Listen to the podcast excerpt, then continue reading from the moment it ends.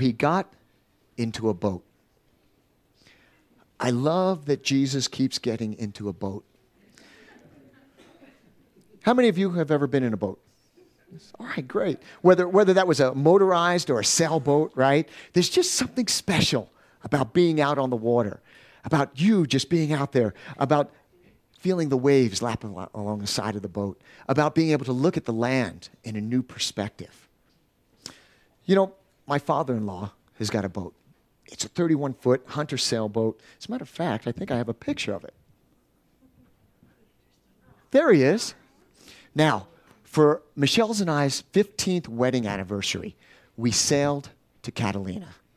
It was amazing. It was amazing. First off, for somebody like myself, whose life is constantly go, go, go, go, go, and when you get into a sailboat, my father-in-law was like, there's the island. And for 6 hours, you sit there with absolutely nothing to do but relax, put your feet up into the wheel. That's how I steered the boat, just like that. Feet up into the wheel, and for 6 hours, there was just peace and tranquility. Here it was, there was dolphin on the way out to Catalina, right by the side of the boat. We got out there and enjoyed. We went over to the isthmus and just enjoyed relaxation. Some good meals. Cooked a steak on the bow of the ship. Got a little barbecue there and everything. Oh, wonderful, wonderful. On the way coming back, there was this pod of whales, you know, that we sailing back alongside of and everything. And I'll tell you, I have never been more at peace than spending those few days on that boat. We come back into the harbor, and we have to clean up now, right? And father-in-law is an amazing man. He's like, no, don't worry about it, guys. Hey, I got this. Take off. So we're like, you sure? Yeah, I got this. So truly a servant's heart. And as we leave, we head on and off. First stop, got to get a cup of coffee. So I get myself a nice latte, because it's from Redondo up here, right? It's a good almost 2-hour drive. And sipping on my coffee, and I'm merging onto the 91. So I better go ahead, get over to the carpool lane. And somebody cuts me off, almost sends me smack into the center divider, and I'm like, I can't believe this. I look at my watch, 19 minutes. It took somebody 19 minutes before they completely ruined my peace of mind. Everything was wonderful. And the funny thing is, you know, lots of us have these fantasies, have these dreams that when we retire, we're going to buy this nice big RV and we're going to go see the country. Why do I want to deal with the same knuckleheads that almost send me into the center divider for the rest of my retirement? I don't know. I'm thinking sailboat, honey. I'm thinking sailboat, right? 19 minutes to ruin the peace that was granted, that I had received from my father-in-law over the weekend. Now, normally, in my flesh, I would have been like, oh, I hope you crash, you big stupid dummy.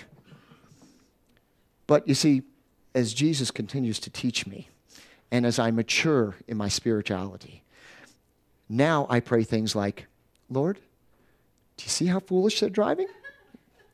If they keep driving like that, they're going to hurt themselves. They're going to hurt somebody else. Please, help them get to their destination safely. And that's what Jesus would want us to do.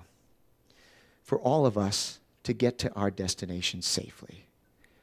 In 2 Peter 3:9, his words say, "The Lord is not slack concerning his promise, as some counted slackness, but is long-suffering towards us, not willing that any should perish, but all should come to repentance." Now, that's not just those that are sitting here today, but it's the drunkards that are out walking the streets. It's the husbands that are caught with the wives in adultery. It's the town gossip. It's the tax collectors and the sinners. Did I miss any of us? I don't think so. So the title of this message today is simply, Don't Forget the Tax Collectors and the Sinners. Would you pray with me? Dear Lord, as I go ahead and rattle off a list, Lord, each and every one of our names are on that list. But Jesus, we have our faith and our trust in you. And as we read through your scriptures, Lord, as we read through your word, we can go ahead and glean so much from the model that you gave us, the examples set before us.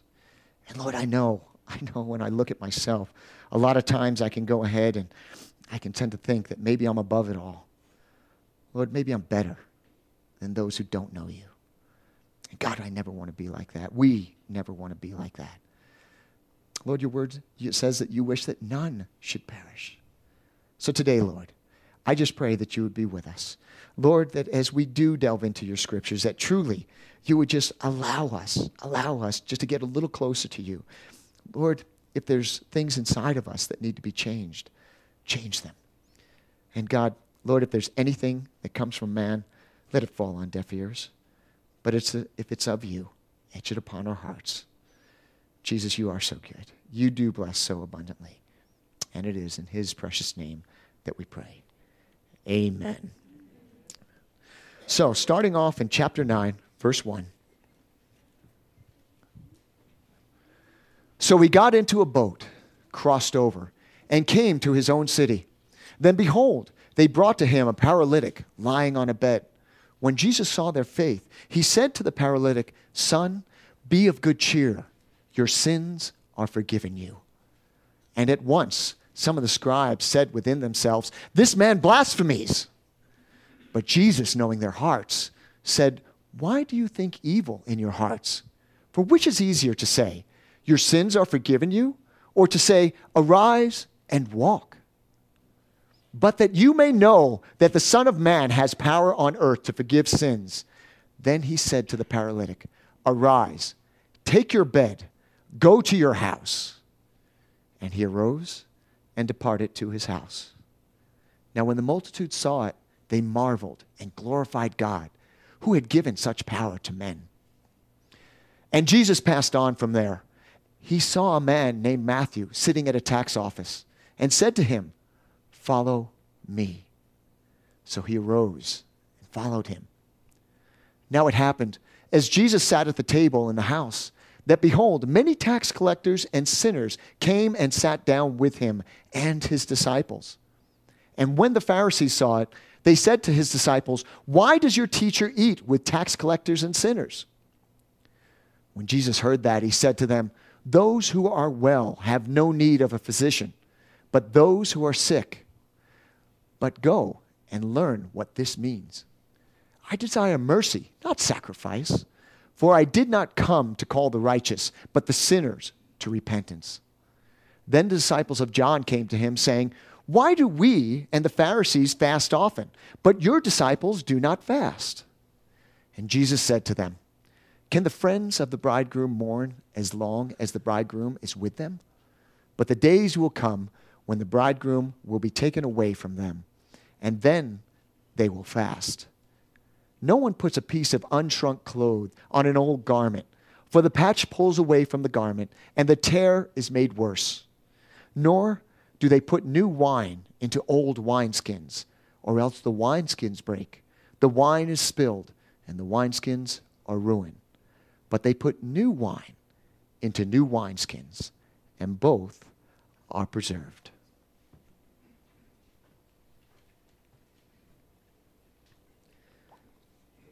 So we start off in verse 1. So he got into a boat. Now, do you think there might have been just a little bit of trepidation, a little bit of fear from the disciples? Do you remember when Don spoke last chapter, right? What was it? There was a great storm, a great tempest that arose. Do you think maybe the disciples were looking at each other going, "You get in the boat. I'm not getting in the boat. You get in the boat. Let's get Thomas. He'll get in the boat." And Thomas going, "You know, it's such a beautiful day. I think I'll take a walk, you know. Plus, I probably need the exercise after all of that demon pig herding stuff, you know." And it says he got into the boat and came to his own city. Now, wait a second. Capernaum, his own city, not Bethlehem, not Nazareth, right? Can anything good come out of Nazareth? Remember that? Well, let's see what the scripture says. In Matthew 4:13, it says, "And leaving Nazareth, he came and dwelt in Capernaum, which is by the sea, in the region of Zebulun and Naphtali. Matthew 8:5. Now when Jesus had entered Capernaum, a centurion came to him, pleading with him. Matthew 11:23. And you, Capernaum, who are exalted in heaven, will be brought down to Hades. For if the mighty works which were done in you have been done in Sodom, it would remain until this day. Matthew 17:24. When they had come to Capernaum, Mark 1:21. They then went into Capernaum, and immediately on the Sabbath entered into the synagogue and taught. Matthew 2:1. And again he entered Capernaum. Matthew 9:33. Then he came to Capernaum. Luke 4:23. He said to them, surely I will say this proverb to me, physicians, heal yourself. Whatever we heard done in Capernaum, do also in your country. Luke 4:31. He said to them, he went down to Capernaum. So do you think Jesus was in Capernaum a little bit? I used to love what Chuck Smith would say. He called Capernaum Jesus' headquarters. I like that. Now, if you think about it, I would consider Running Springs my own city. Yes, I live here, but I wasn't born here. I don't work here, but my family is here. And my church family is here. And that in itself is enough to make it my own. Now also, if you remember where Don left off, in Matthew 8:34, he said, behold, the whole city came out and met Jesus. And when they saw him, they rejoiced. Is that what happened? No. They begged him to depart from the region. Not exactly a celebration of casting out demons, was it? Right? After driving a few hundred swine into the sea and creating the first Bay of Pigs scandal, there was not really much welcome for him there. So he goes over to Capernaum. And in verse 2, then behold, they brought to him a paralytic lying on a bed. When Jesus saw their faith, he said to the paralytic, son, be of good cheer, your sins are forgiven you. So Jesus comes back to Capernaum and he heads over to this house. Now, Matthew doesn't give us many details, but if we turn in our Bibles over to Luke 5, chapter 17, don't worry, I won't go through 15 verses again like I did last time. Luke 5, 17. And it says, now it happened on a certain day, as he was teaching, that there were Pharisees and teachers of the law sitting by, who had come out from every town of Galilee, Judea, and Jerusalem, and the power of the Lord was present to heal them. Then behold, men brought on a bed a man who was paralyzed, whom they sought to bring in and lay before him, talking about Jesus. And when they could not find how they might bring him in, because of the crowd, they went on to the housetop and let him down in his bed through the tiling into the midst of Jesus. So you see, they didn't just bring him up to Jesus and present him. No, but look at all the work that these guys had to do in order to bring their paralytic friend before Jesus. Now, I can tell you, hey, I have been on the end of a fireman, chippy, four-man litter carry when somebody goes over the side of a mountain. And carrying that person up and getting them to the ambulance, it's no easy task. So here it is. These four guys are carrying this one individual, and we don't know exactly how far they did, but think about the commitment that they had. They carry him all the way to Jesus, okay? They bring him down, and they're bringing him so that he would hear the truth. The truth in Jesus. So again, they don't just carry him through the crowds, but they get near to him and they see it's too crowded. We can't make it to Jesus. So what do? They just go, oh well. Hey, Fred, we tried. By the way, paralytic in the Greek means Fred. So they're like, sorry, Fred, okay? We tried, we're going home. No, they have the determination. They don't give up. They drive on. They go ahead, and there must be a way. So with all this skill of a special forces group. They go ahead and they scout, go on up to the roof, or for Eugene, the Force Recon Marines, okay? They make it up to the roof. They get on up there, and what do? They go ahead and they pry the tiles apart so that they can lower their friend down in order to present him before Jesus. Now, every time that I read this part, I always think to myself, wonder what the owner of the house was thinking. Because I don't know about you. Do you think maybe he was like, hey, guys, that's my roof? But then he kind of looks over at Jesus and goes, mercy and grace, right? Yeah. When Jesus saw their faith, he said to the paralytic, son, be of good cheer. Your sins are forgiven you. Do you ever wonder if the friends were like, that's it? We carried Fred all the way here, and now all you're going to do is just forgive his sins? That's it? No wonders, no miracles? We were hoping for a little bit more. I would have been. First, you see, understand that here it is. The Jews believed that sickness and infirmities were because of a person's sins. Remember Job and his friends, right? I once gave a sermon, and the title of it was, Friends Like These, Who Needs Enemies? They kept prompting him. They kept saying, there must be some unconfessed sin. That's why you have these boils. That's why you've lost your family, your cattle, all of that. They kept going on and on, right? But what does Jesus do? He goes ahead, and he doesn't go ahead and heal him directly. He says, your sins are forgiven. You see, outwardly, do they see any change within the man? No. But inwardly, the paralytic is a new man. But notice who does notice what he says. Verse 3. And at once, some of the scribes said within themselves, this man blasphemies. But Jesus, knowing their thoughts, said, why do you think evil in your hearts? For many say, for which is easier to say, your sins are forgiven you, or to say, arise and walk. But that you may know that the Son of Man has the power on earth to forgive sins. Then he said to the paralytic, arise, take your bed, and go to your house. And he arose and he departed to his house. You see, Jesus caught the leaders off guard. Now, the leaders might have been able to deny his ability or his right to go ahead and forgive this man's sins. But the outward physical healing, that couldn't be denied. It was far easier to say your sins are forgiven because there would have been no visible proof. No visible proof that the sins were forgiven. The healing of the paralytic, however, that was proof that the forgiveness of sins had occurred as well. Remember these two things. Number one, neither physical nor spiritual healing pose any difficulty for the Son of God. Number two, which is easier, physical healing or redemption from iniquity?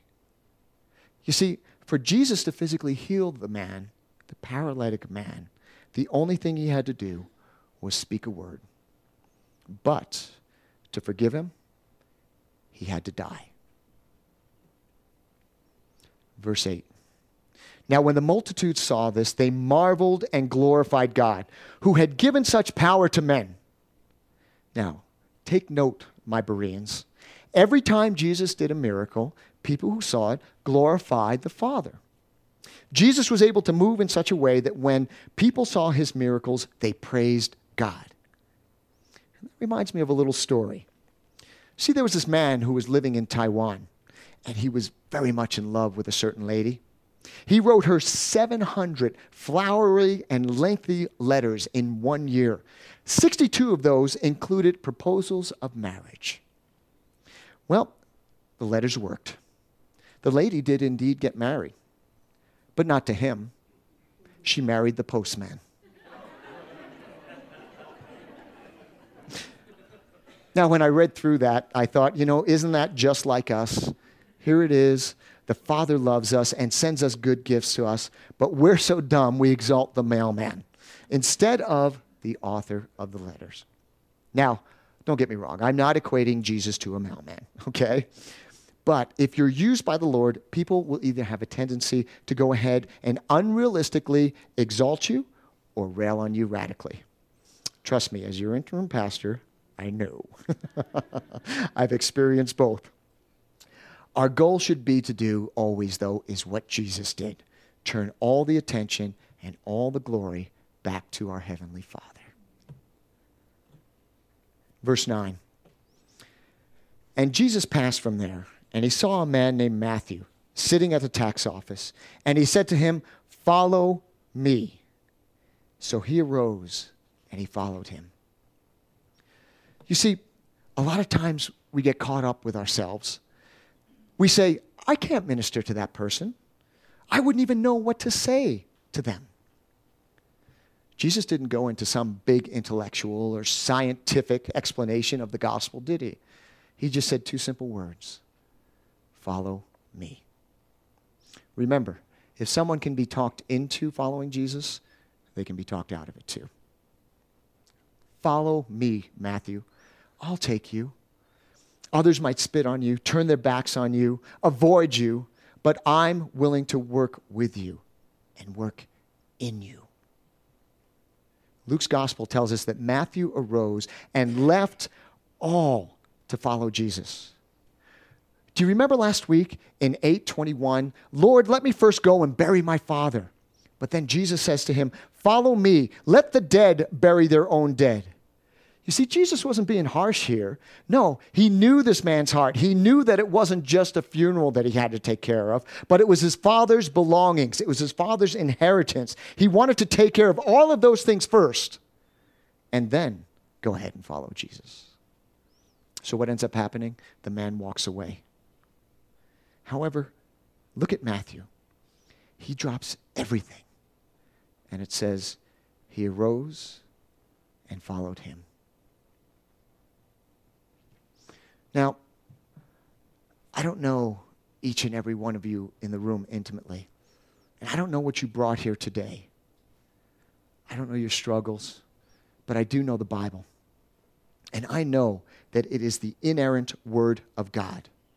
I know that if we follow the scriptures, the words of Jesus, we will have the gift of eternal life with him. Eternity with him.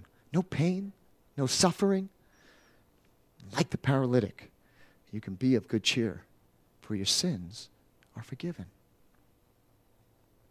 Do you want that today? Do you want that right now? I'd like to take a page out of Don's book, if I may. Let's all bow our heads and pray, because I feel it. I feel it right here and now. Dear Jesus, we're going through your word. And we come to the point to where, here it is, you call Matthew. God, you said two very simple words. Follow me. Follow me. Dear Jesus, I feel it. I just feel it in my heart right now. And Lord, if there's somebody sitting right here within this sanctuary, somebody who feels that stirring, somebody who feels uncomfortable, that's the Holy Spirit inside of you. Obey what God is telling you. You did not just come here on accident. You didn't just come here in order to hear some nice words from some crazy guy up front. But Lord, you brought them here. You brought them here. And God, you want their fellowship. We started, Lord, with saying that you wish that none should perish. So God, I just pray. I pray right here, right now. Lord, if there are somebody here within this sanctuary, within your house, that hears your word, let them follow you. So God, I put out that call right now. I put out that call. If that's you, if you feel God stirring upon your heart, if you feel the Holy Spirit tugging upon your heartstrings, I pray, lift up your eyes. Lift them up to me right now. God bless you. Put your head back down once our eyes meet. It's an opportunity for you to go ahead, to be with him, our Heavenly Father, forever. God bless you. God bless you. Thank you, Jesus. Thank you, Lord. Make that commitment in your heart. And Jesus, we ask for your forgiveness. Lord, just as you healed the paralytic, Lord, heal us too.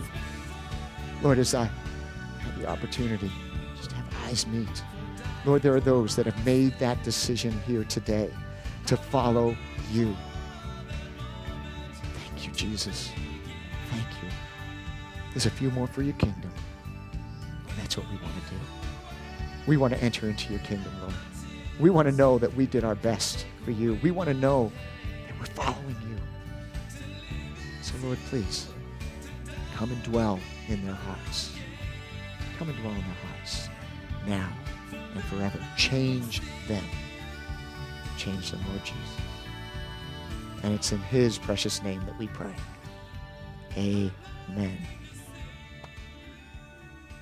Guys, that is so powerful. That is so powerful. Those of you that made that decision, those of you that our eyes met, tell somebody here today. Don't leave this place. Don't leave this place without letting me know, letting one of your pastors, letting somebody that you're sitting next to know. That is amazing. That is amazing. God is so good. Amen? Amen. Amen. So let's pick it back up in verse 10.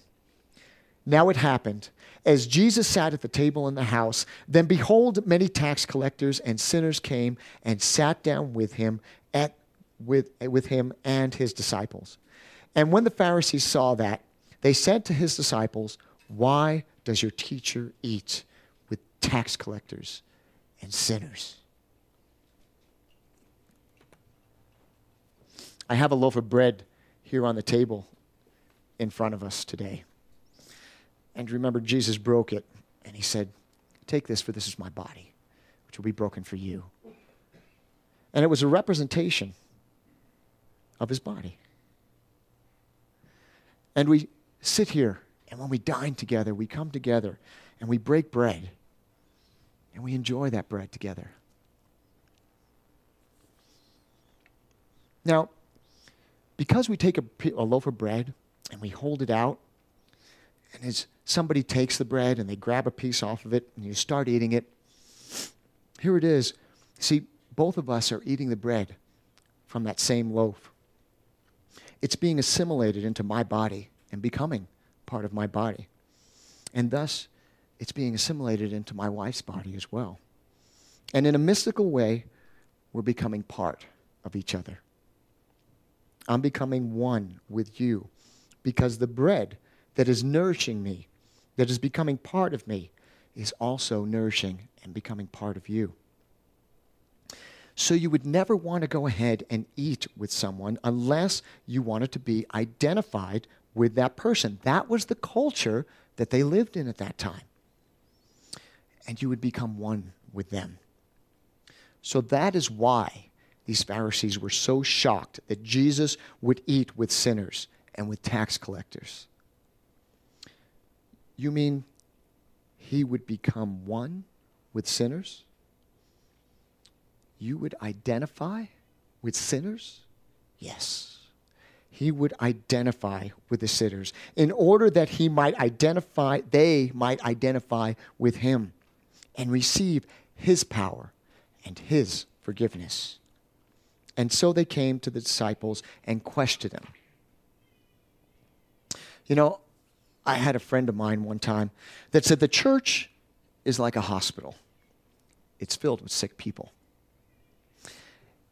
And this was a true realization for me, an understanding for me. And I hope that it'll be an understanding for you as well.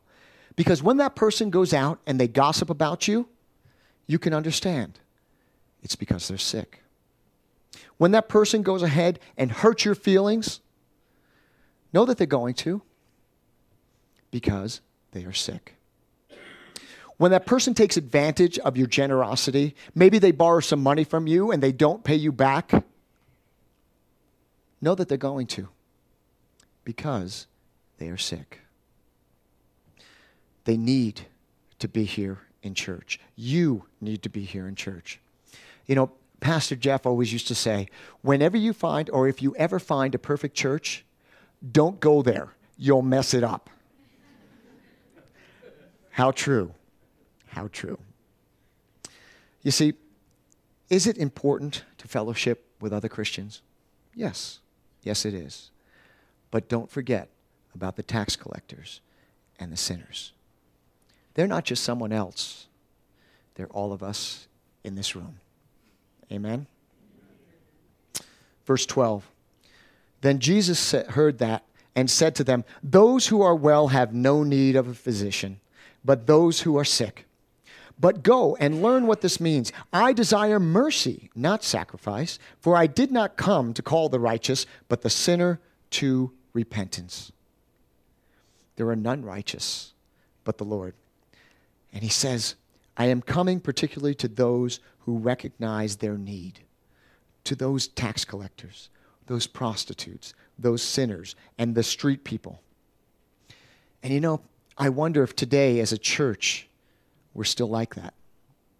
I wonder if the church, which should be representing Jesus, is now comfortable with the religious people, is comfortable with turning away sinners, the street people, the common folk. Jesus said, I don't want your sacrifice. I want your mercy, your compassion, your concern for everyone. I hope that unbelievers relate well to each and every one of you. That they don't look at you as being holier than thou. I hope that people enjoy your company because you represent life and joy, and that there's a quality about you that attracts them to you.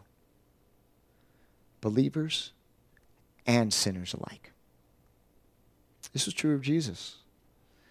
And such was true of the Matthew parties, where people would open their hearts, open their homes, saying, I want you to be exposed to the one who's changed me.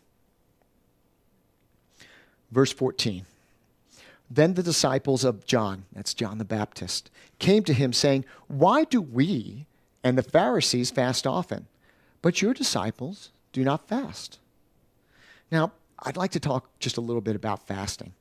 You see, we get the word here from the Hebrew word sum, which means to cover, as in your mouth, and from the Greek word nuestro, meaning to abstain.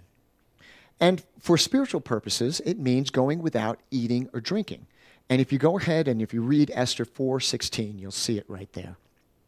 Now, we touched on it a little bit earlier when we were going through Matthew. And Jesus tells his disciples not to fast as the Pharisees do. Do you remember how they did it? They wouldn't comb their hair. They'd put on the sackcloth. They'd be all walking around in the streets. And everybody would be like, oh, they're righteous. They're holy. They're fasting. I can tell, right? Yeah, but Jesus tells us not to do that. Instead, he says, put oil on your hair. Put it on your head. Wash your face. But why do we fast? Well, first, it should be done in conjunction with prayer. We fast to help with clarity. See, if we have a question of God or a decision to make, fasting may help in receiving the answer. God wants us to draw near to Him. By fasting, we realize that we're not self-sufficient. Fasting helps us to depend on God. When combined with prayer, we draw closer to God.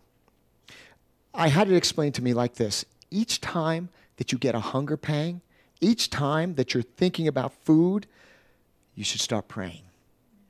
And basically, what we're looking at here is like a bodily alarm clock reminding you spiritually, wake up, get moving again, get praying again. Remember, it's not if you fast, but when you fast. So fast, you just might get a few answers from the Lord and drop a pound or two. So John's disciples ask him, why aren't your disciples fasting, Jesus? And what does Jesus say? In verse 15, and Jesus said to them, can the friends of the bridegroom mourn as long as the bridegroom is with them? But the days will come when the bridegroom will be taken away from them, and then they will fast. But no one puts a piece of unshrunken clothing on an old garment, for the patch pulls away from the garment, and the tear is made worse. Nor do they put old wine into new wineskins, or else the wineskins break. The wine is spilled, and the wineskins are ruined. But they put new wine into new wineskins, and both are preserved. You see, Jesus starts off with giving the picture of marriage in order to illustrate God's relationship with Israel. In referring to himself as the bridegroom, Jesus was describing himself as the Messiah. He's already pre-warning his disciples and prophesying of the violent death of our Lord would experience. In verse 16, he goes ahead and he describes the unshrunken clothing or garment, as it were, as if we were to take a new piece of denim and to put it on an old pair of Levi's. Because when you wash them, it won't hold. The cloth will shrink, the stitching will rip, and a hole will get even bigger where you were trying to patch it. And in verse 17, he uses the analogy of the wineskins, which are hard and rigid. They aren't flexible like new ones. Therefore, it would be foolish to put new wine into old wineskins, because as the wine ferments, the wineskins would burst. Now, wine is a symbol of the Spirit, and I believe the Lord continuously pours new wine into us. No, Pastor Adam is not telling you to go out and get drunk on wine tonight. I want to make that perfectly clear. But you see, the problem is it's the old structures. It's the old traditions that can't contain it. Therefore, it seems as though the Lord raises up new wineskins in every generation, new vessels to hold the new work of the Spirit.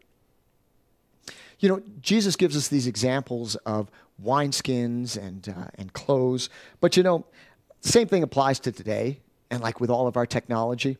When I was in the Army, we started off and some of the radio gear that we use, it was still World War II radios, okay? Yeah, talk about being frugal with certain things. And about 4 years later, finally, the military was like, hey, we're going to get you guys all brand new radios. Your communication is very important to us. What do you think they did? Did they get some new equipment? Sure. And they integrated it with the 1960s technology. We always had problems with that stuff. It never worked. But the entirely brand new systems that was completely devoid of the old stuff, it worked just fine. You see, do you remember Jesus when Nicodemus came to him? We're going to kind of wrap up with this. If you would go ahead and turn in your Bibles to John chapter 3 and verse 1.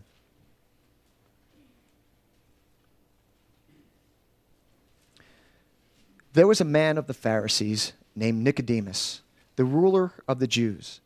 This man came by night and said to him, Rabbi, we know that you are a teacher, come from God, for no one can do these signs that you do unless God is with him. And Jesus answered to him, most assuredly I say to you, unless one is born again, he cannot see the kingdom of God. Nicodemus said to him, how can a man be born again when he is old? Can he enter a second time into his mother's womb and be born again? And Jesus answered, most assuredly I say to you, unless one is born of water, of the Spirit, he cannot enter the kingdom of God. Now you see, I've got set up here in front of us. Here's a cup. And it's filled with all the stuff of the world. Now, when God tries to take his Spirit and pour it into us, what is it that happens? Can it be used? No. But if we're emptied first, if we're made new, then he can go ahead, pour his Spirit into us. Pour his Spirit into each and every one of us. But we have to get rid of the old man first. We have to get rid of the old self first. And then he can go ahead and fill us with his Spirit. You don't know how bad I needed it.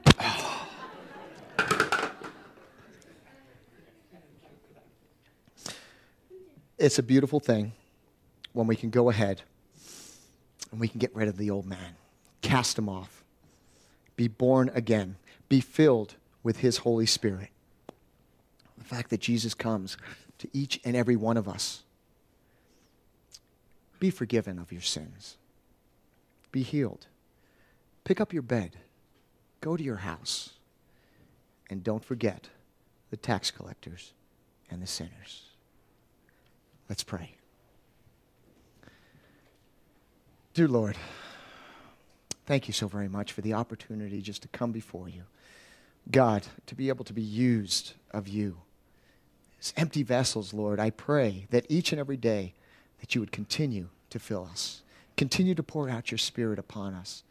And not so much just in us, but Lord, overflowing so that it reaches out to all of those that we come in contact with, both sinner and saved. God, use us. Use us in a mighty way. Lord, I see the sign of the times. Lord, I can see the fact that there are those leaves on the fig tree. Lord, our time here on earth is short. So God, let us be mighty. Use us. Use us to call those. And as your word says, that you would wish none to perish. Thank you, Jesus. Thank you, Lord. And it is in his precious name that we pray.